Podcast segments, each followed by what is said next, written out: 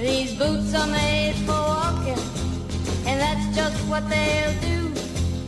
One of these days these boots are gonna walk all over you. Le donne della porta accanto podcast, radio statale, le donne come nessuno ve le ha mai raccontate. Era seria. Portava una giacca imbottita a fiori, con un collo di finto pelo, pantaloni morbidi, con una fantasia damascata verde smeraldo e nero. Una frangetta biondo scuro spuntava da un cappello di velluto rosso, dalla forma incomprensibile. Una sorta di basco sovradimensionato, ma non ci si poteva soffermare più di tanto, perché i suoi occhi azzurri erano difficili da reggere e invitavano a distogliere velocemente lo sguardo da quel volto. Anna Maria non aveva mai visto nessuna donna vestita così. In realtà, non aveva mai visto nessuna donna così magnetica. Con queste parole, Lorenza Pieri, nel suo romanzo Il giardino dei mostri, presenta l'artista franco-statunitense Niki de Senfal al lettore e alla giovane ed intimidita Anna Maria. Se Anna Maria è un personaggio di finzione nel romanzo, Niki de Senfal, con il suo fascino magnetico, ha realmente abitato questo mondo, raggiungendo la fama planetaria come una tra le artiste più visionarie del XX secolo, dotata di un estro creativo che inneggia all'emancipazione femminile. Sono Alessia Mammino e nel corso della puntata odierna vi racconterò di questa donna e artista straordinaria, insieme a Sara Weger, Elisa Belotti e un ospite speciale, Lorenza Pieri, che avrò il piacere e l'onore di intervistare. Le opere di Niki de Senfal sono soprattutto riflessioni pionieristiche sull'inaccettabile subalternità della donna schiacciata dalla società patriarcale. Ma affrontano anche altre tematiche scottanti, come le discriminazioni razziali, i cambiamenti climatici e le terribili conseguenze dell'AIDS.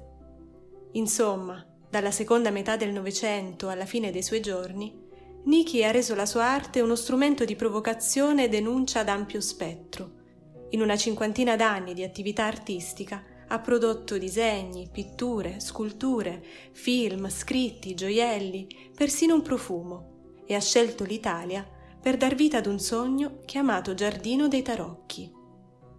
E chi l'avrebbe mai detto?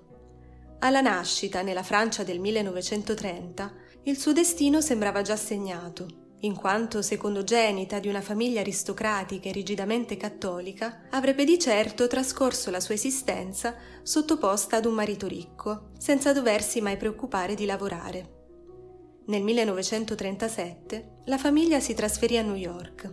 Le vacanze della piccola Niki e dei suoi fratelli trascorrevano serene nel castello francese dei nonni materni, dove le vecchie zie leggevano i tarocchi e il nonno soleva dilettarla con racconti d'armi e di valorose eroine, come Giovanna d'Arco. Diede presto prova del suo temperamento ribelle, cambiò spesso scuola e da un istituto fu addirittura espulsa per aver dipinto di rosso le foglie di fico delle sculture classiche.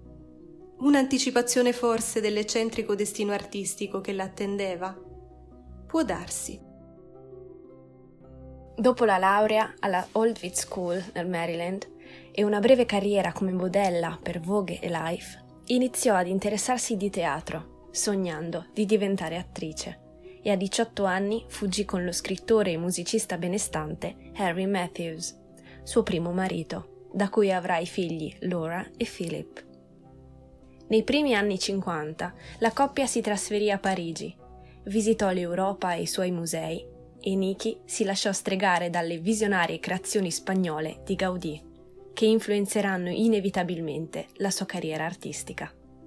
Il 1953 fu l'anno della rivelazione. Un grave esaurimento nervoso la costrinse al ricovero in un ospedale psichiatrico di Nizza, dove riemerse il ricordo degli abusi paterni subiti a 11 anni.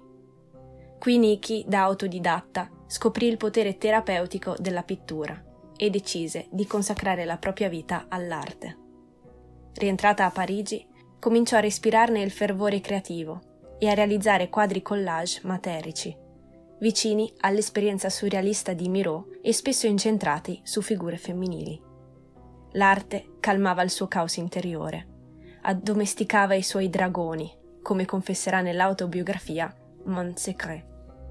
Nel 1956, in occasione della sua prima mostra personale in Svizzera, conobbe lo scultore locale Jean Tanguely, autore di complicati meccanismi cinetici, con il quale avviò immediatamente un intenso sodalizio artistico e sentimentale. Si sposeranno diversi anni dopo. Harry, da padre amorevole quale era sempre stato, mantenne la cura di Laura e Philip, mentre Nikki si trasferì nello studio di Tanguely a Montparnasse non perdendo mai del tutto di vista i figli. Una dinamica davvero inconsueta per una donna dell'epoca. Convinto sostenitore di Nikki, Putinghelì a procurarle nel 1960 la prima carabina. Nikki, in piena fase sperimentativa, iniziò a sparare su assemblaggi materici di gesso che celavano contenitori di vernice colorata. I colpi provocavano violente esplosioni variopinte che fissavano il colore sul bianco del gesso, generando l'opera d'arte a partire da un tatto distruttivo. Nacquero così i tiri, rilievi bersaglio con cui Niki conquistò l'attenzione mediatica e quella del critico Pierre Stany, il quale nel 1961 la introdusse come unica donna fra i rappresentanti del Nouveau Realisme. Christo, Klein, lo stesso Tinguely e l'italiano Mimmo Rotella erano alcuni dei membri dell'eterogeneo gruppo artistico intento a presentare, e non più a riprodurre, la realtà utilizzando provocatoriamente oggetti d'uso comune, soprattutto scarti della società di massa. Mirando ai suoi assemblaggi, Niki sparava metaforicamente contro il dominio maschile sulla sfera sia pubblica che privata. Tra i suoi bersagli vi era quindi la tradizione artistica occidentale, le cui tele per secoli avevano rappresentato un corpo femminile oggettificato. Sparava anche contro la Chiesa, i conflitti in atto come la guerra fredda e la guerra d'Algeria, la proliferazione delle armi nucleari, il patriarcato e, in un dramma tutto privato, il padre abusante ed entrambi i genitori, che, come sosteneva, l'avevano cresciuta per il mercato del matrimonio. Immaginava di sparare persino contro se stessa, per assistere alla propria rinascita. Questi violenti gesti catartici e al contempo provocazioni ludiche diventarono veri e propri happening, azioni artistiche durante le quali era talvolta data al pubblico la possibilità di sparare, non solo di assistere.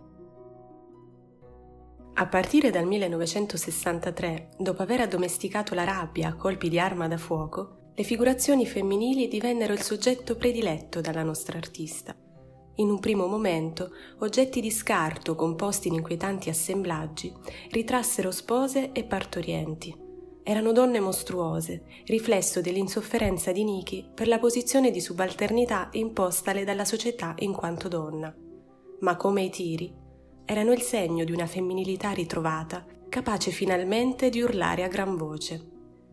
Dal 1965, mentre la Francia approvava la legge che consentiva alle donne di lavorare senza il permesso del marito, questo ideale di femminilità esplose nella produzione più nota dell'artista, le sculture policrome dal potente significato simbolico intitolate Nana, cioè ragazze in francese.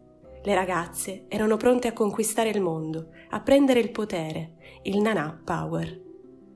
Le Nana dai toni squillanti a grandezza naturale, furono inizialmente realizzate in cartapesta e poi nel tossico poliestere che negli anni procurerà a Niki gravi e letali problemi respiratori. Raffigurano donne opulente come le veneri preistoriche, archetipi di fertilità e maternità. Il seno, il sesso, il ventre e i glutei sono infatti particolarmente enfatizzati, mentre la testa è più piccola ed appena abbozzata, come le mani e i piedi. Ma tutt'altro che statiche e passive, nonostante i volumi gonfi, sono in grado di danzare con leggiadria, gioiose, libere e trionfanti. Alcune possiedono anche ali per librarsi in alto.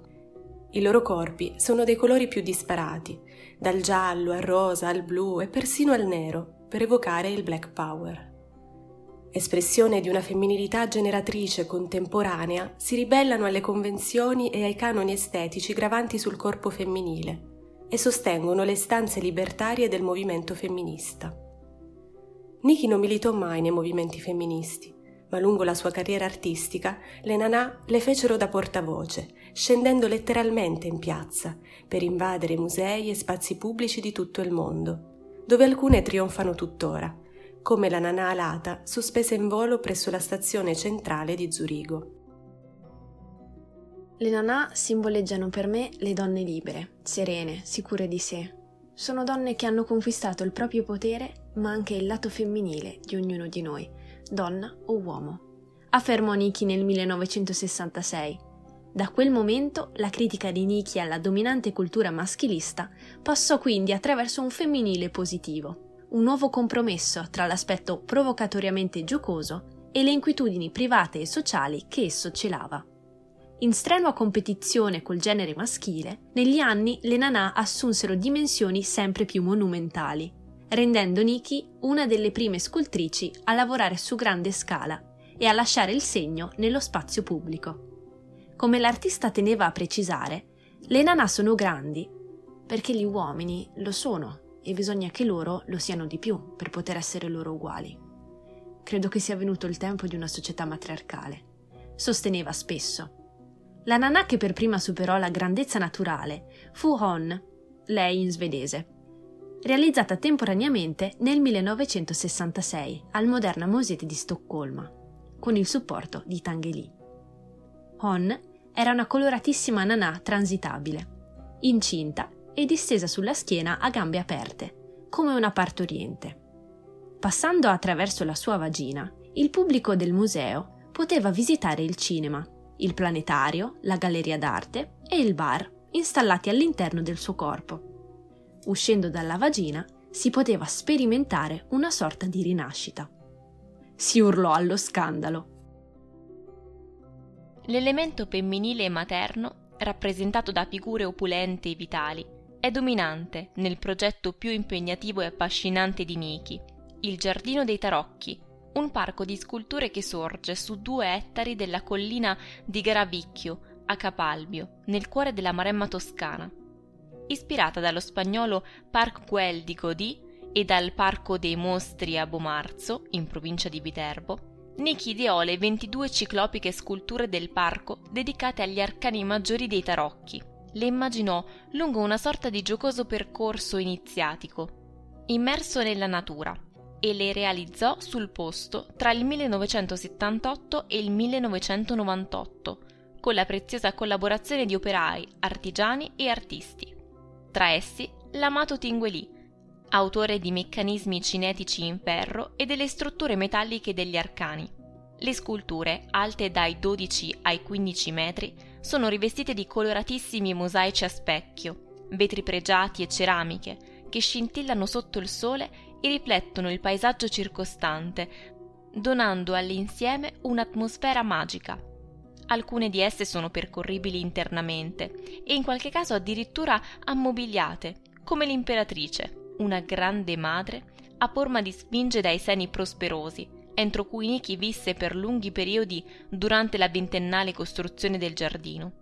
Non solo parco di sculture, quindi, ma opera d'arte totale in cui scultura, pittura, architettura, artigianato e meccanica si fondono tra loro e con la natura circostante per regalare ai visitatori una pausa dal mondo reale, una gioia per gli occhi e per il cuore. Nel 2002, quattro anni dopo la realizzazione di questo sogno, Nikki, rientrata negli Stati Uniti, ha lasciato questo mondo. Un mondo che con amore e tenacia ha popolato di eroiche presenze femminili, con la missione di affrancare le donne, ma anche di innumerevoli e variopinte creature immaginarie, come le sculture, che compongono la fontana Stravinsky di Parigi e il parco giochi Golem di Gerusalemme. Come anticipato, presentiamo adesso la nostra ospite e le rivolgiamo qualche domanda. Lorenza Pieri ha trascorso l'infanzia e l'adolescenza in Toscana, ha compiuto i suoi studi universitari tra Siena e Parigi e vive attualmente negli Stati Uniti, dove si occupa di narrativa e giornalismo. Il Giardino dei Mostri è il suo secondo romanzo, pubblicato da EO Edizioni nel 2019 e candidato al Premio Strega 2020. Il romanzo intreccia con maestria la vicenda artistica ed umana di Niki de Senfal e la costruzione del giardino dei tarocchi alle vicissitudini di due famiglie di diversa estrazione sociale nella Maremma toscana degli anni 80 e 90. Buon pomeriggio Lorenza e grazie per aver accettato il nostro invito. Buon pomeriggio a voi, anche se qui è ancora mattina, e grazie per avermi invitata. Nel tuo romanzo, Lorenza, ci restituisci un ritratto di Niki davvero pulsante di vita, dall'aspetto fisico e caratteriale, ai turbamenti più intimi, alle intuizioni artistiche, senza trascurare le frequentazioni illustri con diversi rappresentanti del mondo dell'arte dell'epoca e non solo, e regali anche al lettore vere e proprie visite guidate tra le sculture e le architetture del Giardino dei Tarocchi. Ecco, eh, quanto c'è in questa ricostruzione della tua esperienza personale e quanto dell'attento lavoro di documentazione. La spinta ad inserire Niki de Senfal all'interno del romanzo eh, come poi uno dei personaggi principali, eh, in fondo ci ho pensato anche molto a posteriori, viene anche dal fatto che eh, eh si tratta di una forma di compensazione rispetto al fatto che io non l'ho mai conosciuta. Abbiamo vissuto praticamente per anni eh, a pochissimi chilometri di distanza, eh, facendo delle vite parallele. La sua ovviamente una vita straordinaria, la mia una vita ordinaria di una ragazzina di paese e soltanto a posteriori ho capito anche la portata del, dell'impatto che avrebbe avuto. In pratica questo impatto eh, glielo faccio avere nella finzione, e quindi ho fatto in modo che eh, lei avesse un ruolo fondamentale soprattutto con uno dei personaggi del romanzo che è un po' diciamo la protagonista principale, un'adolescente confusa che fa fatica a trovare la sua identità, per cui Niki diventa una, una sorta di eh, ancora di salvezza, il modello a cui rifarsi, la persona eh, che le insegnerà che cos'è la libertà, che cos'è l'autodeterminazione, co- che una ragazza, una donna può aspirare a voler essere quello che vuole senza dover per forza rispondere a quelli che sono i desideri eh, degli altri o le aspettative della famiglia. E quindi inserirla come mentore è stato fondamentale perché le ho dato anche una funzione da una parte c'è stata la felicissima, interessantissima parte del, del, mio lavoro che ha consistito nel ricercare materiali e, su, e testimonianze sulla vita eh, di Niki de Senfal ed è stato bellissimo, mi sono studiata le sue biografie, peraltro c'è pochissimo materiale in italiano per cui ho esplorato una biografia in francese, ho letto le sue autobiografie illustrate, ehm, ho avuto modo di eh, consultare trovare un sacco di cataloghi d'arte che comunque inserivano sempre anche degli elementi che riguardavano la sua, la sua biografia e soprattutto ho avuto il grosso privilegio di poter intervistare e, eh, delle persone che hanno lavorato con lei, le persone del mio paese che appunto hanno collaborato proprio con, il, con lei per anni alla realizzazione del giardino. E questo è stato per me una una fonte eh, incredibile anche di aneddoti e eh, cose che non avrei mai saputo della sua vita semplicemente eh, prendendole dai libri.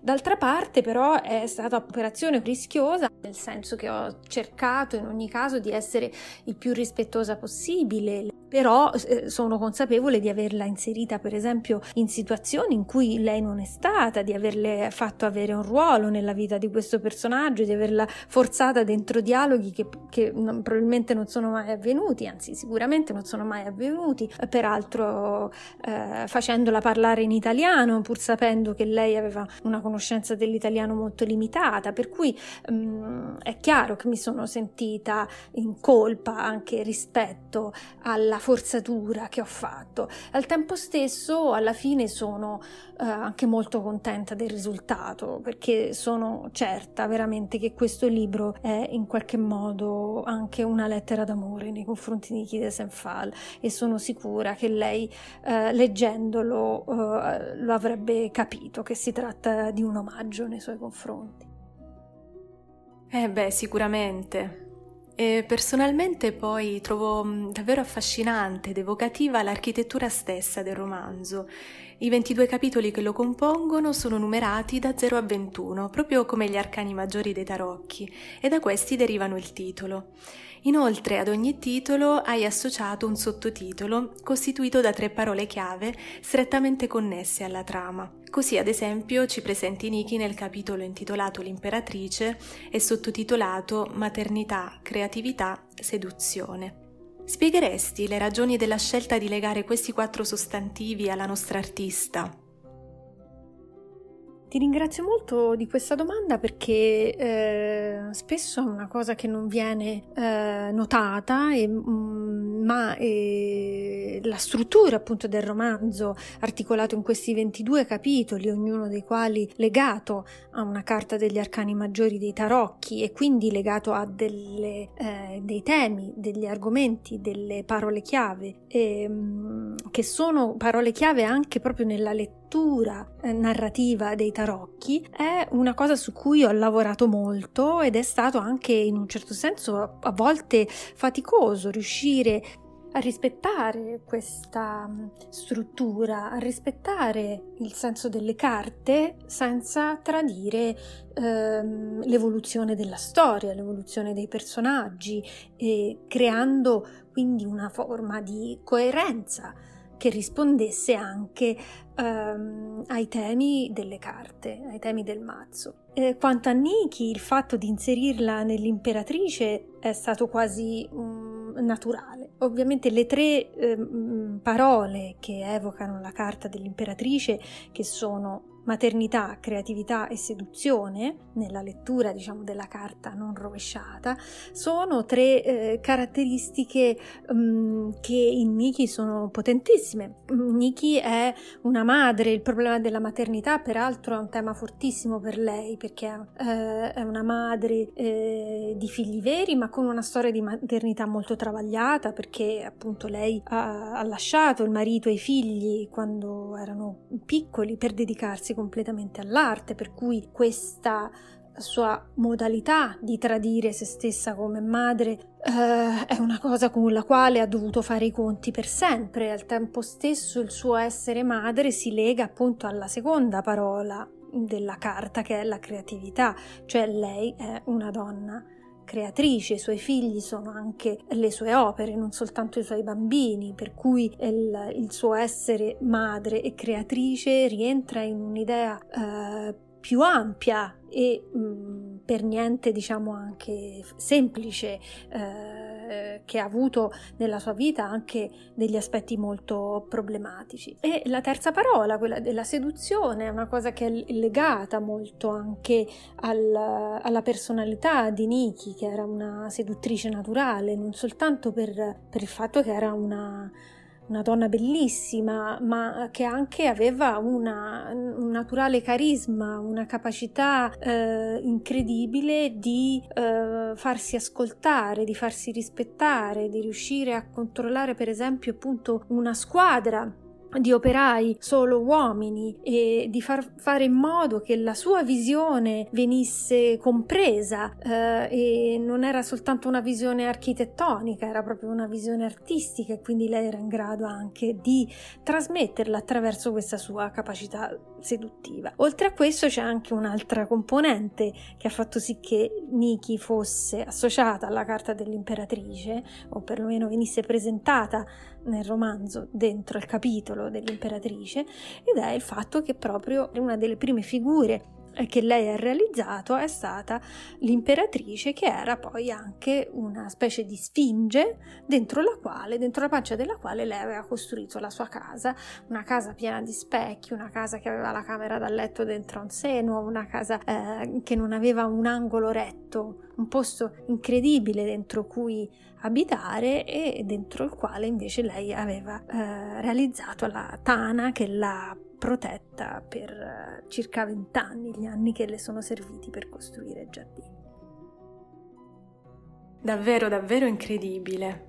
E per passare poi a un altro aspetto, mm, nel tuo romanzo dai voce a Niki e agli altri personaggi su tematiche calde, tra le quali la condizione di subalternità della donna in una società sostanzialmente maschilista e patriarcale, ossessionata da canoni estetici stereotipati. Che riflessioni lasci fare a Niki a questo proposito, che derivano poi chiaramente dai suoi scritti e dalle testimonianze che la riguardano? Sì, in effetti mi, mi, ci fai pensare tu adesso perché eh, è vero che appunto in diverse occasioni nel romanzo i personaggi, soprattutto i personaggi femminili, hanno dei momenti in cui si soffermano a riflettere sulla, eh, sulla loro condizione, soprattutto appunto sulla, sulla relazione rispetto alla società maschilista che le circonda.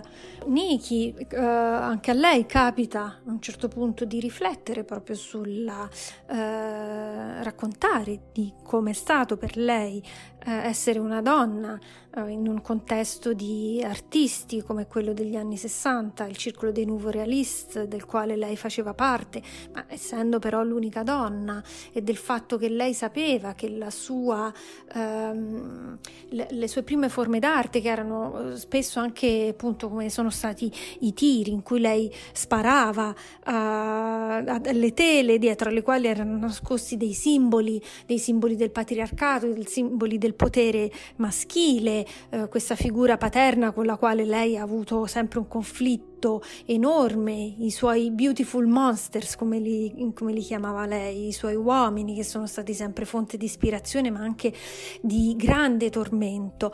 E, e lei stessa dice credo che se fossi stata brutta in tanti nel mondo della critica avrebbero detto che la mia forma d'arte ehm, era una forma in fondo di rivalsa nei confronti di uomini che non mi considerano avrebbero potuto dire che era una forma di frustrazione in cui io mi scagliavo con violenza nei confronti di un mondo maschile che in realtà non mi accettava e mi ama- non mi amava.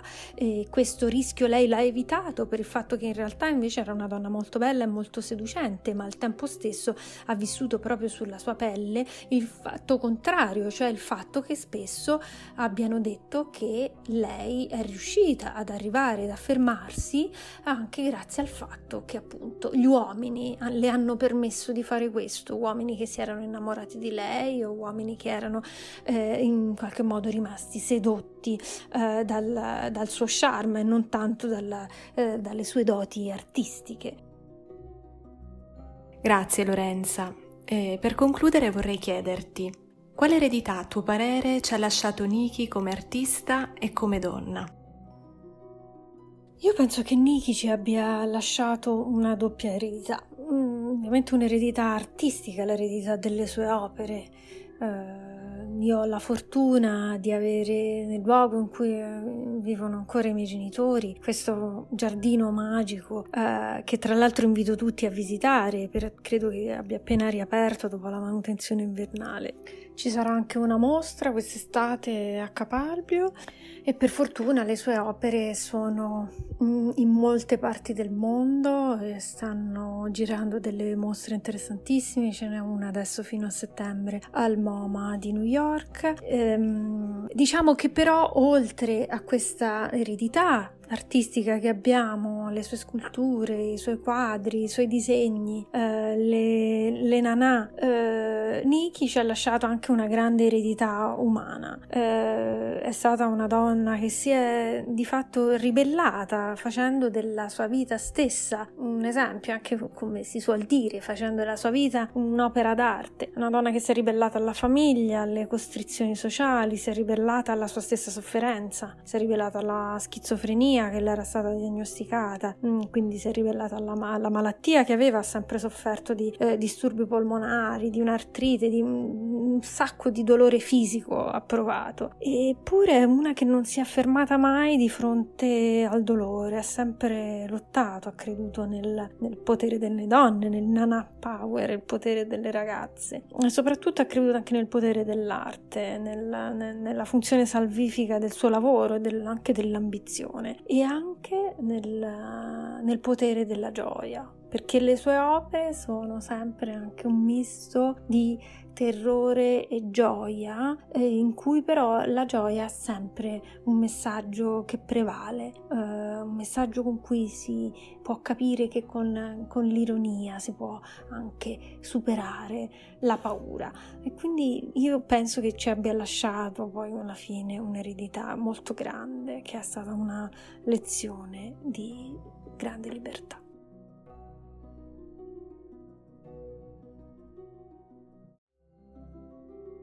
Le donne della porta accanto tornano la settimana prossima con altre donne e altre storie straordinarie.